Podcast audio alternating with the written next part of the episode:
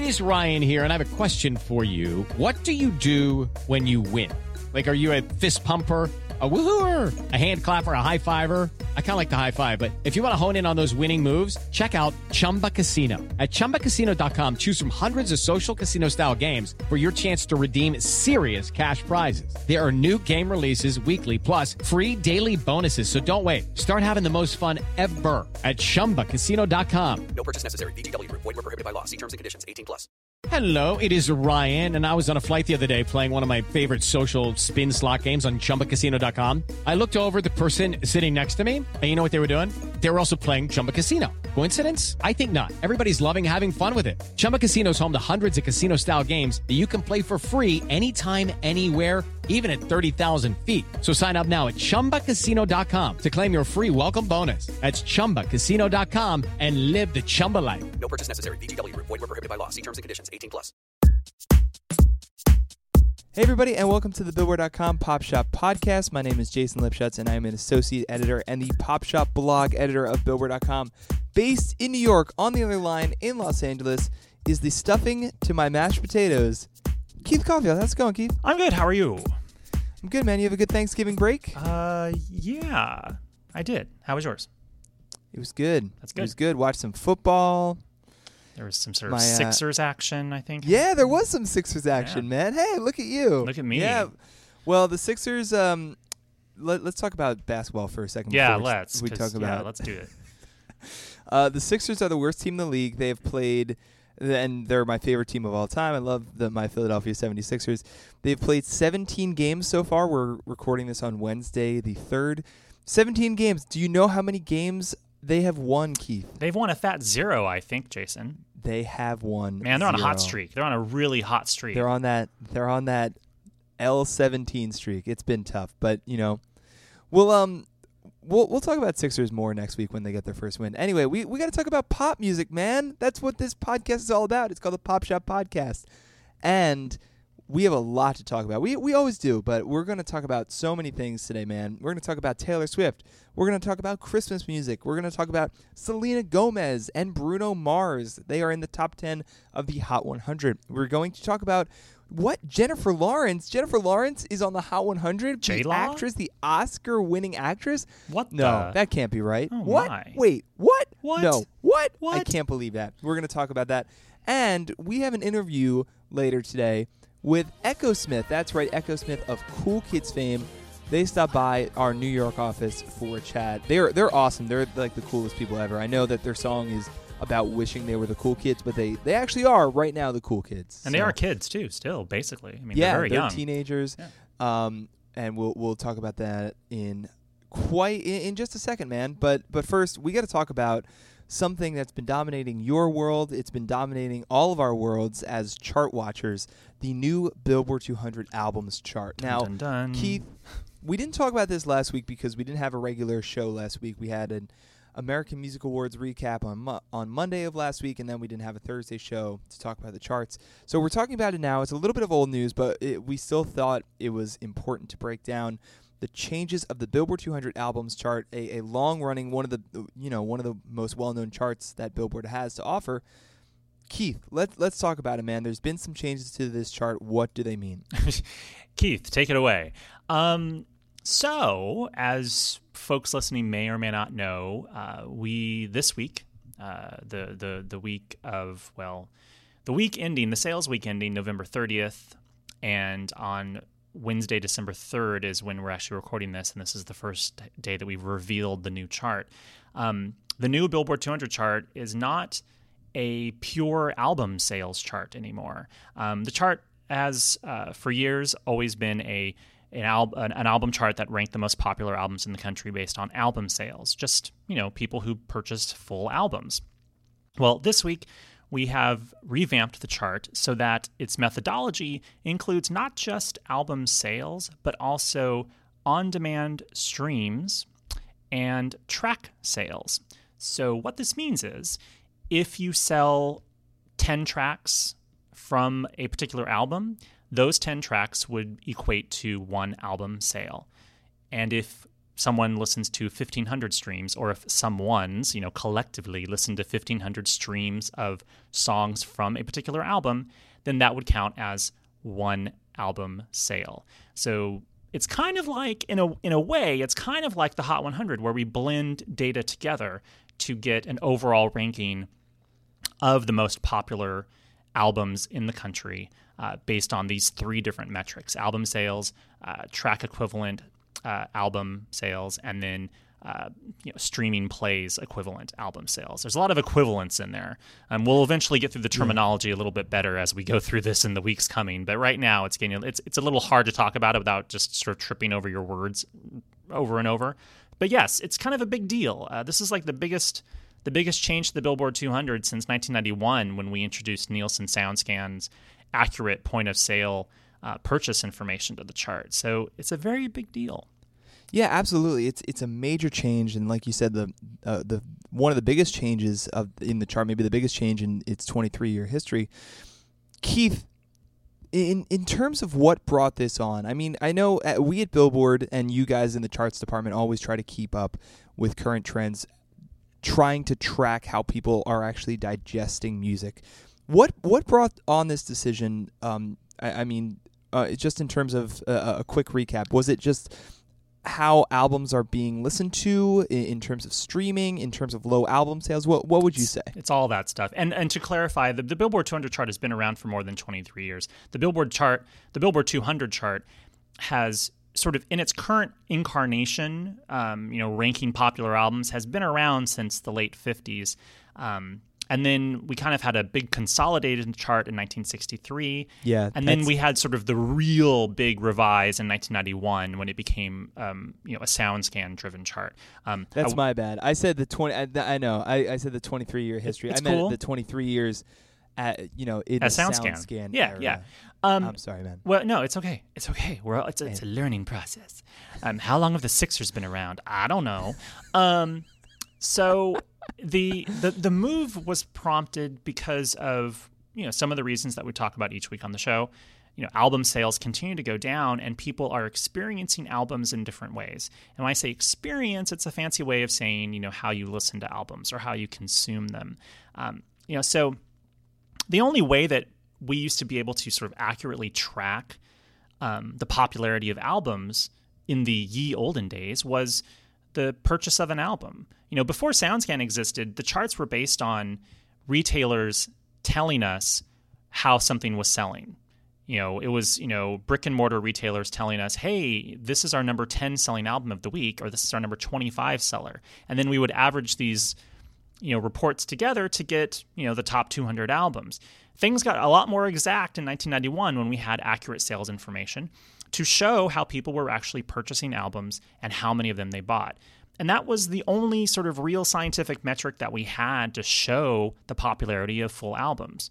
Whereas with the Hot one hundred, you know, you could look at how singles were selling in stores, um, you know, what kind of radio airplay things were getting. And then, you know, in more recent years, you know, the, you know, streaming activity, you know, streams on Spotify and YouTube and, and other services. So the Hot one hundred has always been, you know, a blended chart where we've been able to gauge, you know, the popularity of songs overall because of the different ways you've been able to experience singles. Albums hasn't been the same thing. But in recent years, as streaming services have taken off, people are consuming albums in different ways. Um, you know, we've looked at how we can improve the chart to make it a more reflective chart of how people are actually experiencing albums in two thousand fourteen. Um, and we've been working on this for a long time, and it's, it was just very hard to sort of get the math right and get, you know, all of the data inputted correctly, because um, there's a whole lot of number crunching that happens with this on the Nielsen side of things. So yeah. That was a very long-winded way of kind of answering what your question was. No, it, it makes total sense, and you guys, I, I know that you guys have been working on this for a very long time. I think you stepped time. away and got some nachos while I was talking. I think that's what no, happened. No, no, it was some popcorn. Come okay, on. Popcorn. But, but so, I, I mean, I was I was just going to say that you guys have been working on this for a very long time. Congrats to, you know, everybody uh, at on the chart team of Billboard. They, I know that this has been a huge, huge undertaking for you guys. Um And it, it looks great. It, it, how how does it? So this current Billboard two hundred chart, Taylor Swift is back at number one with nineteen eighty-nine. But no how surprise, do yeah. the current changes the new changes, I should say, affect the current Billboard two hundred chart? Well, I mean, a, re- a really high-charting, obvious change is that Ariana Grande's album, My Everything, is number seven on the Billboard two hundred. It would not be in the top ten this week had it not been for the new methodology. Um, it would actually be somewhere in the teens um, had the Billboard two hundred still be just, you know, a pure sales chart. Um, so it works out well for, for certain artists and certain albums that move up the chart or actually re-enter the chart. Um, you know, if you scroll farther down the chart, you see um, acts like, um, I think uh, there's a... Uh, Jason Derulo's Talk Dirty re-enters at number fifty-six, and his album hasn't been a big seller in terms of just the full album itself, but he's really big with streams and track sales. And so, you know, the streams and those tracks, they all are housed on that album. They all come back to the album. Uh, so, you know, it's a way to sort of show how popular the entire Talk Dirty project is. Um, Jason's album is called Talk Dirty. I may have already said that. So, it, yeah. you know, think of it this way. It's like, you know, this album, you know, this position on the chart kind of represents how popular the album and all of its contents are in sort of a sort of a full scope way of looking at it. Um, and it's really interesting. If you if, if you guys look at the chart on Thursday in full on Billboard dot com, um, you'll see a lot of interesting moves uh, up and down the chart. And I think it'll be really cool to see how this chart behaves going forward. Very cool, man. Well, uh, again, for those who want to learn more about this, go to Billboard dot com, check out Keith's explanation about the Billboard two hundred albums chart. It's a huge change. And it's, yeah, it's, I mean, it reflects the way that we're consuming music now. We're consuming albums and streaming and, you know, picking and choosing different tracks. And it's, um, it's, it's really fascinating stuff. So check that out on Billboard dot com. So Keith, we, we have to actually talk about some of these albums. You mentioned Taylor Swift, Ariana Grande. Climbing to number two this week on the Billboard two hundred albums chart is Pentatonix. Yes, an a cappella group is number two on the albums chart. How much did that, with a Christmas album, how much did that Christmas album sell this week? Well, I, it actually did two hundred twenty-seven thousand in equivalent units. Remember, Ooh, remember the Billboard two hundred equivalent. Units. Yeah, it's it's total equi- album equivalent units, which which blends together album sales, track sales, and streams. So of that, one hundred twenty-eight thousand, um, sorry, two hundred seventeen thousand were just pure album sales. Um, the rest were streams and track sales. Um, it's it's a whole new world getting used to talking about these numbers in a different way. Um, whole new world, But it's, it's a new chart high for Pentatonix, and I, I think it's kind of surprising to see this a cappella Christmas album at number two on the Billboard two hundred.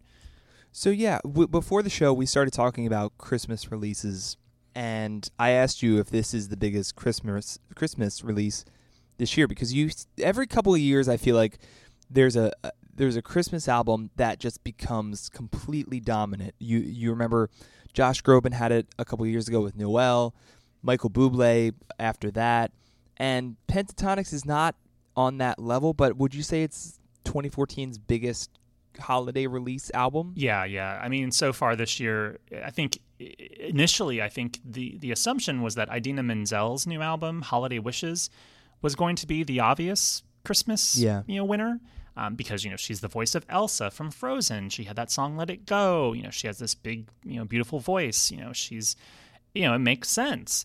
Um, Frozen, Idina, Christmas, duh. But then Pentatonix comes along, and, and they're number two, and Idina this week is actually number thirteen. So yeah. at the moment, it seems like Pentatonix has the heat, um, has the heat in this chilly, wintry time. I don't. I'm not sure that there are enough fans of Idina Menzel as a musical artist to really make her the no-brainer Christmas album release of the year. I mean, on paper, it's like yeah, like you said, it's like yeah, she she was Elsa in Frozen. And she had Let It Go, which is a huge hit, and she's been everywhere this year, and she's a huge Broadway star with a huge theater following. But you're but, right, you're right. Yeah, it's just it's just tough. It's not like like last year. You have Kelly Clarkson, Wrapped in Red was one of the bigger Christmas releases of that year, but you know that's Kelly Clarkson. She has a huge musical fan base. No, you're right. I mean, Idina Menzel is is is Frozen is popular. If it was exactly, Frozen yeah. sings the holiday classics, that would be a huge number one album. But it's not. It's Idina Menzel, whose voice... Olaf the Snowman. Yeah, oh my God, the, the, an, an Olaf kind of Christmas, that would be oh huge. Oh my God, that would have been huge, yeah. Like, in winter, not instead of in summer. It'd be great. But the thing is, people aren't making, people aren't necessarily making that connection. Um, you know, they're, they, they aren't making that leap um, to becoming Idina Menzel fans. So... You know, I, I was one of the, I guess, folks that thought it made sense on paper, but I think I was making too quick of a jump to go from Frozen. If you know, if you're associated with Frozen, therefore you must have a hit record. I'm like, nope, not yeah. necessarily. Yeah, yeah. I mean, uh, it's it's just been kind of a quiet year for Christmas albums as a whole, right? That, that's kind of yeah. the way it struck me. Yeah, no, I mean, really the, the biggest things this year are Pentatonix and Idina Menzel. Um, after that, you know, it's it's really, you know, previous Christmas albums, like Michael Bublé's Christmas album from a couple years ago is still selling well. This week, um, it's number fifteen on the Billboard two hundred. So, um you know, it, we're we're lacking. Uh, you know, I, I think, you know, maybe Carrie Underwood could have done a Christmas album instead of Greatest Hits, and that thing would have flown off of shelf. Selena Gomez, man. Yeah, instead of a Greatest Hits, so Selena Gomez kind of Christmas. Selena Gomez kind of Christmas. I don't know why I keep Who? saying kind of Christmas. It just sounds good. I don't know why. Who should who whose Christmas album would you buy? Oh, see, every it, I always love talking about this every year because it's like it's like if you get to play A and R, like, you know, if you could, like, you know, convince one of your artists on your label to put out an album that's a Christmas album, who would you yeah. who would you do? Um, I mean, the Holy Grail would be like Adele doing Christmas music. Can you imagine? Yeah, um, a Beyonce Christmas album would be great. I mean, Destiny's Child's Christmas album, you know, I'm sure a lot of people love that, but a Beyonce Christmas album, that would be pretty. pretty fierce. Um, a, uh, I don't know, a uh, a One Direction Christmas album. I mean, if N Sync yeah. could do it, you know, and they have found a lot of success with their Christmas album, why not One Direction? I, I always really appreciate the weird Christmas releases. Like, one of my favorites is, is um, a Death Row kind of Christmas. Yeah, Death Row kind of Christmas. Well, yeah, you have, um, I mean, Kanye put out an awesome Christmas song in two thousand ten, right after Dark Twisted Fantasy, called Christmas in Harlem.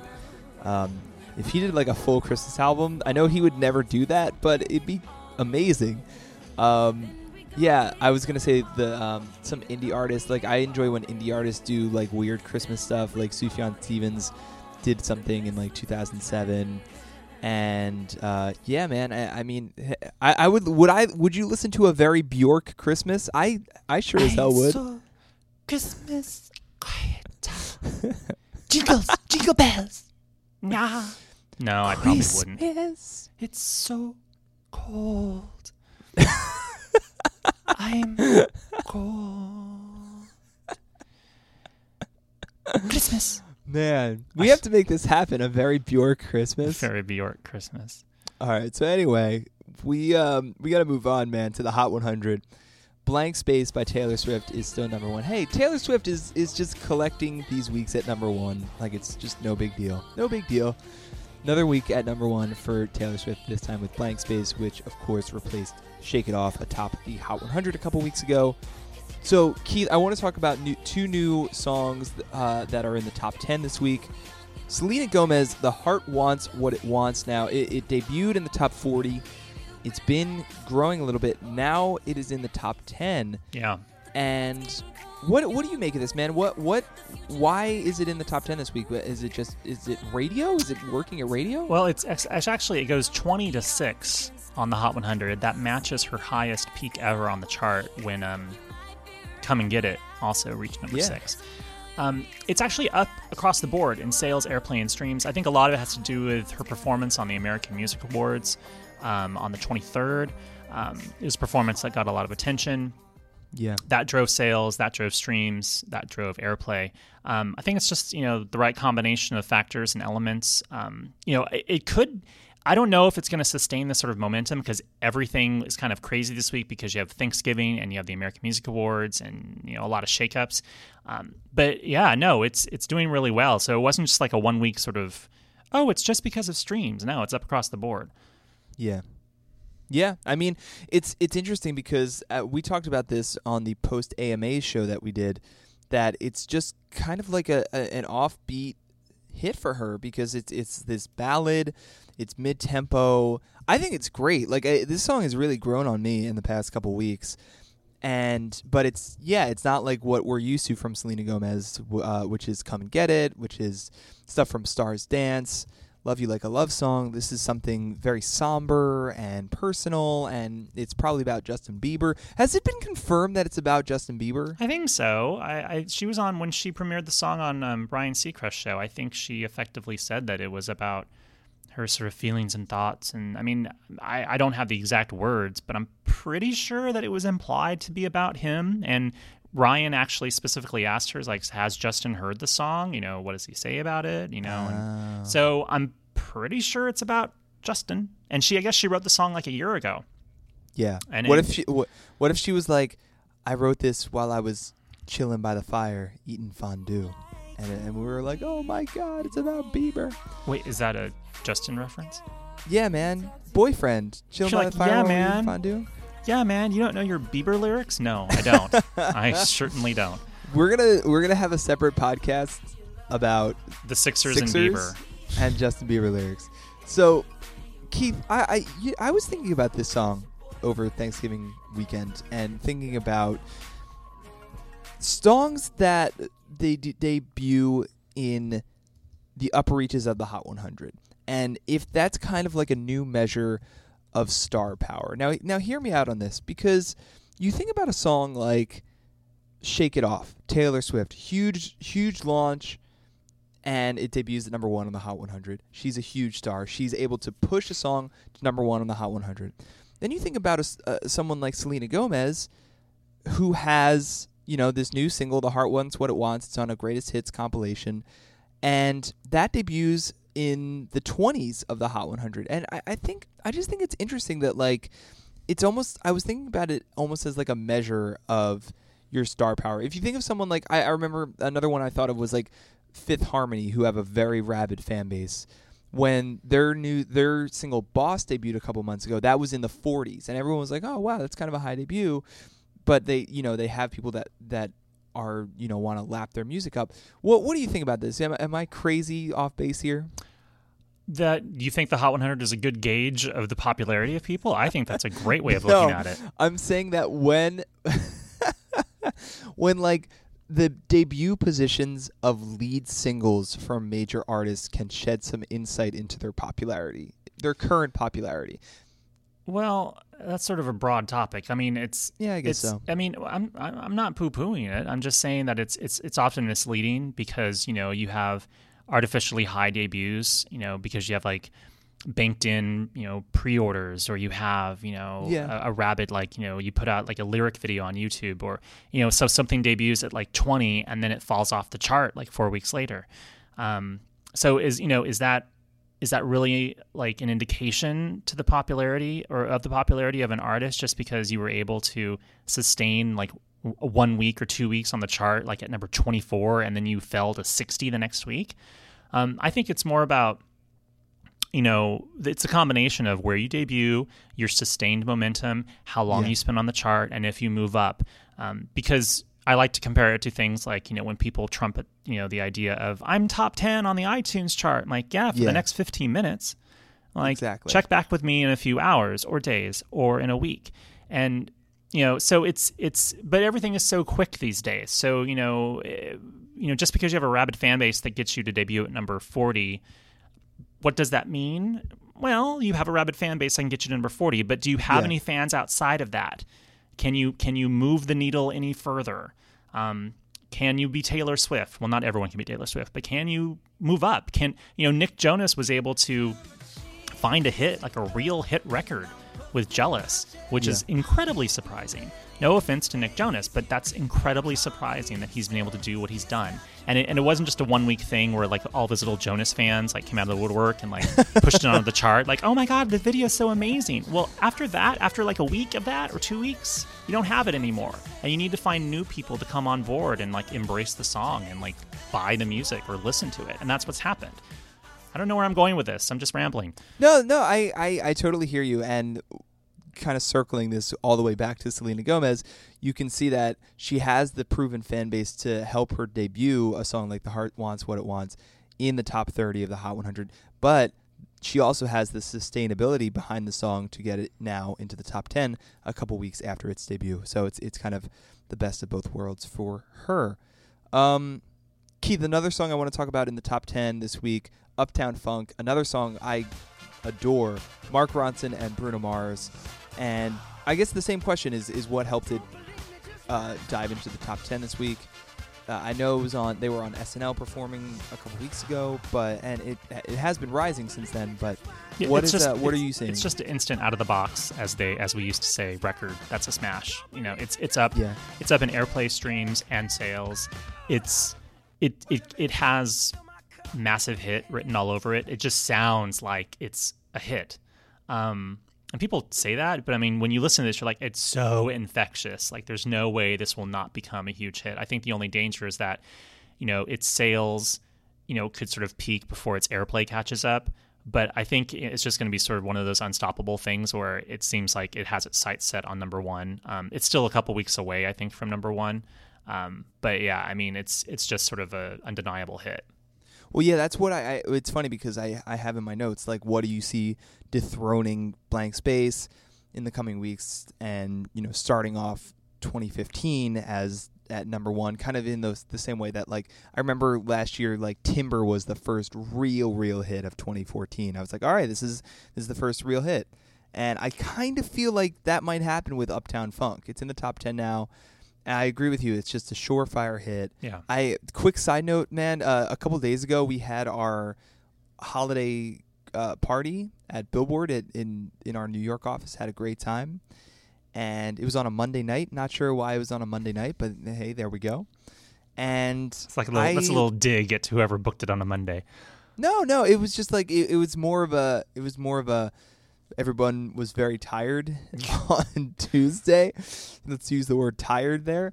But anyway, so we're we're at the holiday party, and there's a dance floor, and everyone's like not really into the dance floor. Not, you know, everyone like there's a couple people who threw themselves into it. Everyone else is kind of like, uh, I don't know. But then the D J drops Uptown Funk, and I'm like, all right, we. I gotta dance this song. Like that that's that was my reaction. I was like, I have to dance this song. And I did, very awkwardly, as I as I am known to do. But I did it anyway. Anyway, top ten hit, man. So, Keith, just Jason. Outside of the top ten, mm-hmm. is this actress. And she's won an Oscar. She's been nominated for a couple Oscars now.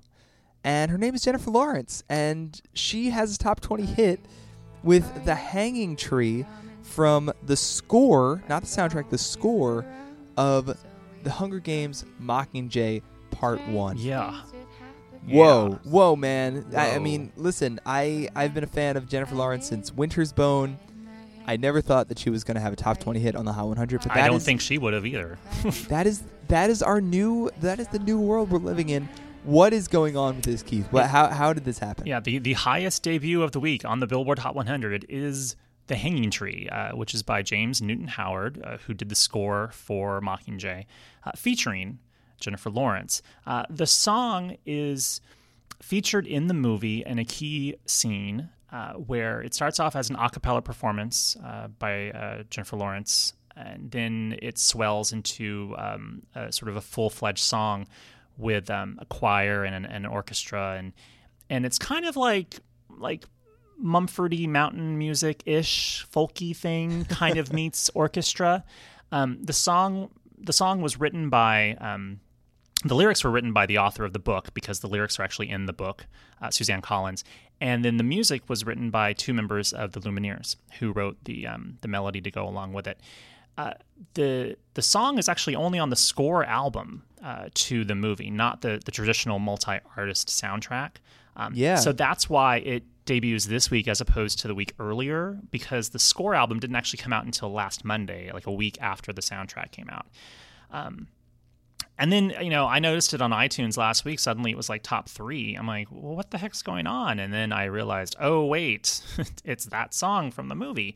Um, it ended up selling uh, like more than two hundred thousand downloads uh, for the week, um, which helped enable it to debut at number twelve. But it's It's crazy to see this song Um, you know, that's a really unusual song that's performed by someone who is not, you know, would not consider herself a professional singer.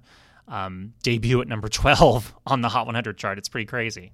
Yeah, it's it's it's ironic because you think of the Hunger Games Mockingjay soundtrack, the the traditional original soundtrack, and it's loaded with artists that appear on the Hot one hundred. You have, you know, especially namely Lorde.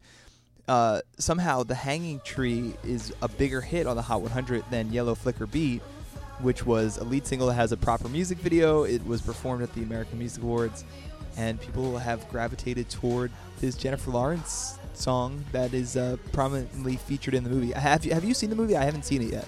I have not. I was trying to dance around the fact that I hadn't actually seen the movie, but thanks for oh, you know outing me there. Hey, man, I, I'm I'll, I'll always happy to, but uh, there's nothing wrong with it. the, the I've seen, I've seen the two first weeks. two. I'm going to see this one. So, I just haven't seen it yet. I know, man. I know. I, I got to see it, too. I love the first two. And the thing is, I, I was listening to this first the, this song for the first time last week when you posted that story that was like, hey, this is actually going to debut on the Hot one hundred. So I listened to the song. Jennifer Lawrence is sort of a great singer. Like, she's... She's definitely in that kind of Zooey Deschanel mold of, like, she can carry a tune really, really well. Yeah, no, and I, it, she she can. She can sing. It's nice. It's nice. It's a nice yeah. melody. And she was bashing herself on Letterman a week or so ago, saying, oh, it was the worst day ever. I cried on the set. I didn't want to sing. And it's just, you know, she's being a little bit hard on herself. I know. Jeez. So do you think that this is, like, sort of like a one-week phenomenon like Jimmy Fallon mm. and Will.i.am had with Ew? Well, I don't like, know. Do you, just in terms of the chart placement, I, I should say. Well, I think, I don't know. I mean, they're they're going to start working it to radio, the record label, Republic Records. They're going to start working the song to radio um, now, like immediately, I think. So it could actually get some life on the radio. I'm not sure, you know, what kind of stations would necessarily play it, but I mean, it's Jennifer Lawrence. It's from The Hunger Games. It could It could certainly... be a surprise hit. I mean, we've seen random songs from movies that you didn't expect to become hits, like, oh, I don't know, Cups from Pitch Perfect become hits. Yeah. So who knows what could happen with this one? We shall see. I want to see an uh, I want to see a Jennifer Lawrence, Anna Kendrick tour. I think that'd be really funny. It'd be a very short tour, wouldn't it? Yeah, you you go and it's like a ten minute tour, and then you go home, and that's it. You're they like, can just do right, stand-up. Cool. They're both very funny ladies, so that could just be fun, too. I love it. Anyway. All right, well, we will keep an eye on The Hanging Tree and new songs from Selena Gomez, Mark Ronson, Bruno Mars, and many more. But, Keith, we got to get to this Echosmith interview. So, Echosmith had a top twenty hit, kind of out of, uh, a little bit out of nowhere, a surprise hit with Cool Kids, and it's a little bit outside of the top twenty right now, but it, it was a it's a radio hit. And they stopped by. They're a, a four-piece band from California. They are three brothers and one sister, and they were they were great. And they, they've been they've been doing this for so so long. They've been you know Warped Tour veterans. They've been I believe this is like their seventh or eighth year as a band, and they're all teenagers. So they started when they were like embryos or what? Yeah, they started when I I, I don't know if I, I think I asked this off the podcast, but oh. I asked when they started, like, actually playing as a band, and one of them was like, yeah, when I was, like, seven, I learned guitar. And I was like, oh, my God. Grief. Like, I was like, when I was seven, I was, like, just running around like an idiot I've in my backyard. I've got Lincoln Logs. Anyway, they, they were great, and they talked about, you know, very, very gradually growing their audience and having this surprise hit on the top twenty of the Hot one hundred. So here is Echosmith on the Pop Shop Podcast. There seems to be so much interest in you guys, and it seems like you guys, the profile of this band is just growing at a, a really rapid rate. I mean, do you feel that, like, from show to show, from day to day, as this song keeps doing so well, do you do you feel like more and more eyeballs on you guys? Yeah, I mean, it's cool to see that even though we have been doing this whole band thing for probably, you know, seven years now, it's cool to see that things are starting to change. And since we're touring nonstop, we get to literally see that process happen before our eyes. And, you know, we're playing shows almost every day, so we get to see that gradual change and getting to see more and more people connecting and more random quote unquote famous people, you know, finding out who you are and actually liking your music. Um, so it's little things like that that you get to really notice and get to see, especially when you're on the road. Um, and it has been happening, you know, a lot more, especially in the past few months, just because of radio and I don't know, the way that it's connecting with fans. So, I mean, it's been so crazy to get to see that, and we're literally able to watch it, which is pretty awesome. That is awesome. I mean, w- so what has this this process been like? You said you've been a band for seven years. It's been a crazy couple months for you guys. And, like, in terms of, you know, two years ago, three years ago, four years ago, was there kind of waiting for this moment? Was it was it a process of just kind of riding it out until this moment? Or, yeah, what was it like? How different is today versus a couple years ago for you guys? I mean, like, for us, because we started when we were really young and we started, we, you know, the first venues we played were, like, like Chick-fil-A's and malls and uh, no, wait, you guys played lots. It, you guys played at a Chick-fil-A? Those were some really? of our, like, most often gigs. Really? Yeah, we'd get, they'd give us a platter of chicken, nug- the chicken nugget things, and that would be our pay. Literally, I'm oh not my kidding. God! So honestly, we'd get two. I think two platters of it, like of the fifty. There's or the four of you guys. You need two, pl- at least two uh, at least platters. Two. And uh, like you know, we, like that was the very beginning of everything. We started playing all these shows, and we were just kind of playing wherever we could. Because when you're young, there's only so many places you can go. Like the Roxy won't want to have you. Like you know, let's go have these young kids come play. They yeah. don't play a show. Let's do it for the first time. So like we had to kind of build it that way and try playing. Like we played on like a loading dock at one time. Like we've done all these different kind of things, grocery store and like. We just played everywhere we could, and eventually, like, we started being able to play at more places. And, you know, like, even, like, three years ago, we had to beg our friends to come to shows, and we'd have, like, ten people at a concert, and we'd be, like, super stoked, even though they're all our friends, and it took, like, weeks of convincing to get them to it. And now we're at the point, too, it's, like, that's kind of the thing that amazes us the most is that, like, it's so hard to get people to come to a show and to get friends or family members to come, like, see you play for thirty minutes even. And the fact now that people are coming to – come to our show and they're paying for tickets and like you know we're playing tonight and it's a sold out show for like six hundred people or yeah. something over that six fifty, and the fact that all those people like a month and a half ago sold that out, I mean that's just kind of mind blowing. And that's what you know that's the cool thing what, what Cindy was saying is like you get to actually see it grow, and we're visually seeing because there's more, the crowds are getting bigger and there's more people singing it yeah. like visual, it's very visual. Nothing in this world could ever bring them down. So take me through the, the process of, of writing Cool Kids. You guys all write these songs together, correct? Yes. So so where like uh, where did the inspiration for Cool Kids come from? Yeah, well, that song it's it's funny. We you know we're just writing a whole bunch of songs, trying to actually put an album together, and um, yeah, we we started really getting in this groove of like we started to write songs that all kind of made sense for all of us, and then Cool Kids kind of just came from this this idea of. That we've all gone through, you know, the idea of you want to you want to fit in, or like there's you see something you're like, oh, I wish I could do that. And even like you know when you're starting off as a band, it's like, geez, like I wish we could play an actual club or play an actual venue. And so you know I think everybody goes through that in like every walk of life. And so for us, like we just wrote that song as something that we related to, and um, we didn't really think too much of it. I mean, it took us a while to actually finish it. We just kind of like, kept going back to it, and um, yeah, and it's like we would play it live, and then like we tweak it a little bit, and then like as we I put it out like a year and a half ago, like yeah. for free. And and then, you know, we were just playing, and then we just started to see, like, people were, like, catching on to that song. And it was the first time, because we used to do covers to do that. Like, we would throw a cover in the set so people would sing along, and, okay, this is cool. And then all of a sudden, Cool Kids, like, started to grow, like, over this past year and a half, and it's been that song that people sing along with. So it's it's a trip to have that. And it was definitely, like, it's a slow boil for that to happen, but um, it's... It's been, yeah, I guess it's boiling now, so. Absolutely. I, I read an interview with you guys that, that um, I think, Sydney, you said that Cool Kids almost didn't make the album. Like, you guys were debating putting it in the album.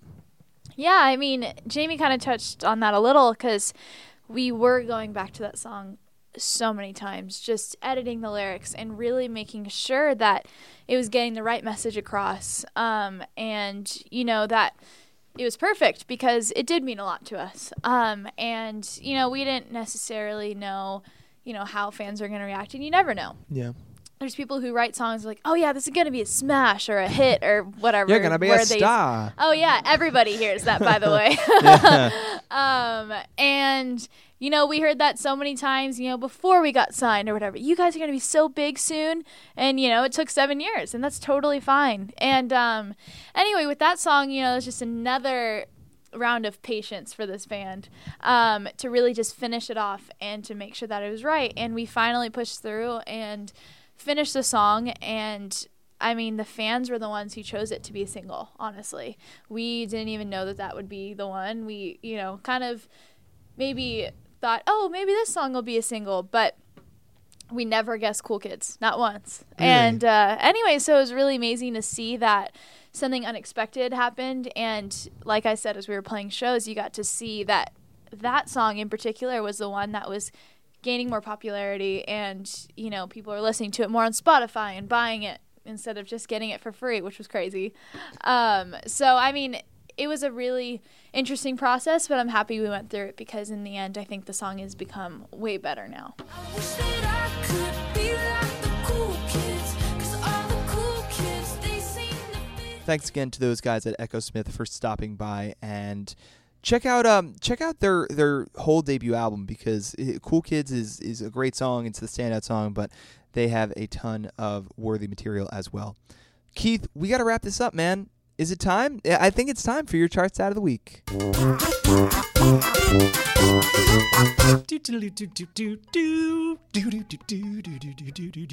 Hey, it's like the sort of the disco version. I don't know what I'm doing there. Wow, um, that was like the Giorgio Moroder remix.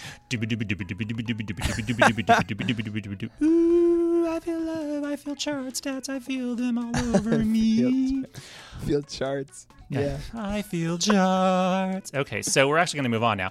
Um, that was it. That was all. No, uh, the Charts Stat of the Week this week is sort of a bonus to what we talked about earlier about Jennifer Lawrence, J-Law. So, you know, obviously her achievement is amazing by debuting at number twelve on the Billboard Hot one hundred with The Hanging Tree, um, just in the fact that she's not a, you know, pop singer. She's an actress, sort of turned singer momentarily for this film role. But she shares something in common uh, with a very elite group of people, uh, a group of people who have charted a single on the Billboard Hot one hundred, in addition to also having won an Academy Award for acting. It's a very, very small group of people who have actually won an Academy Award for acting and also charted a Hot one hundred hit.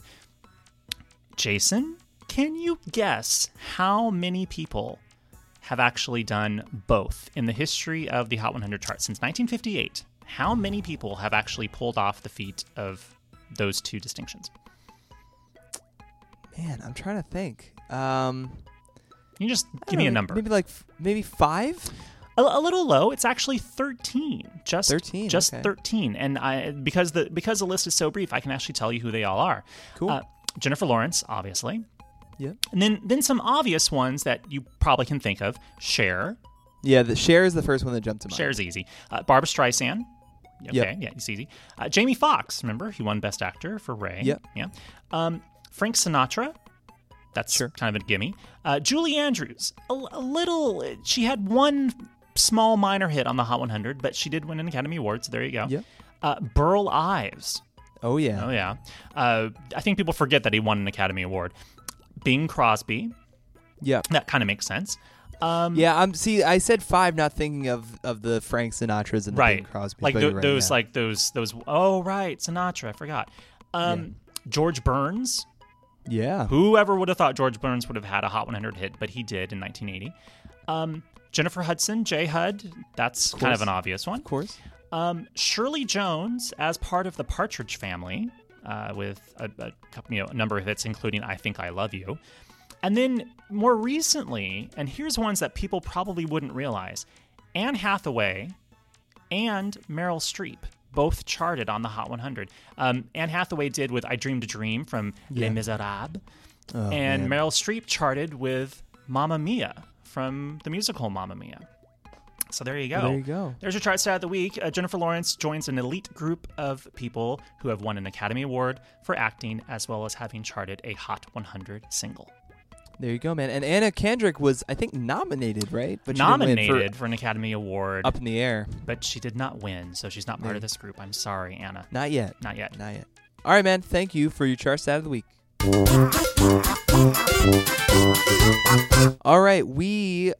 have to get out of here. We have to get out of here, man. This has been a fun Pop Shop podcast. I missed this whole charts rambling breakdown last week, but we are back, and we have a couple more fun shows planned before the end of the year.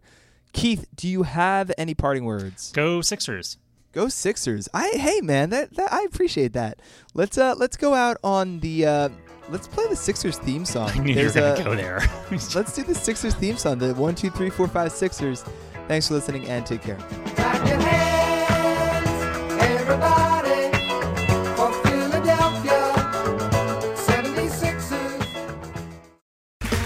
Okay, round two. Name something that's not boring. A laundry? Ooh, a book club. Computer solitaire, huh? Ah, oh, sorry, we were looking for Chumba Casino. That's right, Chumba Casino dot com has over one hundred casino-style games. Join today and play for free for your chance to redeem some serious prizes. Chumba Casino dot com. No purchase necessary. Void where prohibited by law. eighteen plus terms and conditions apply. See website for details.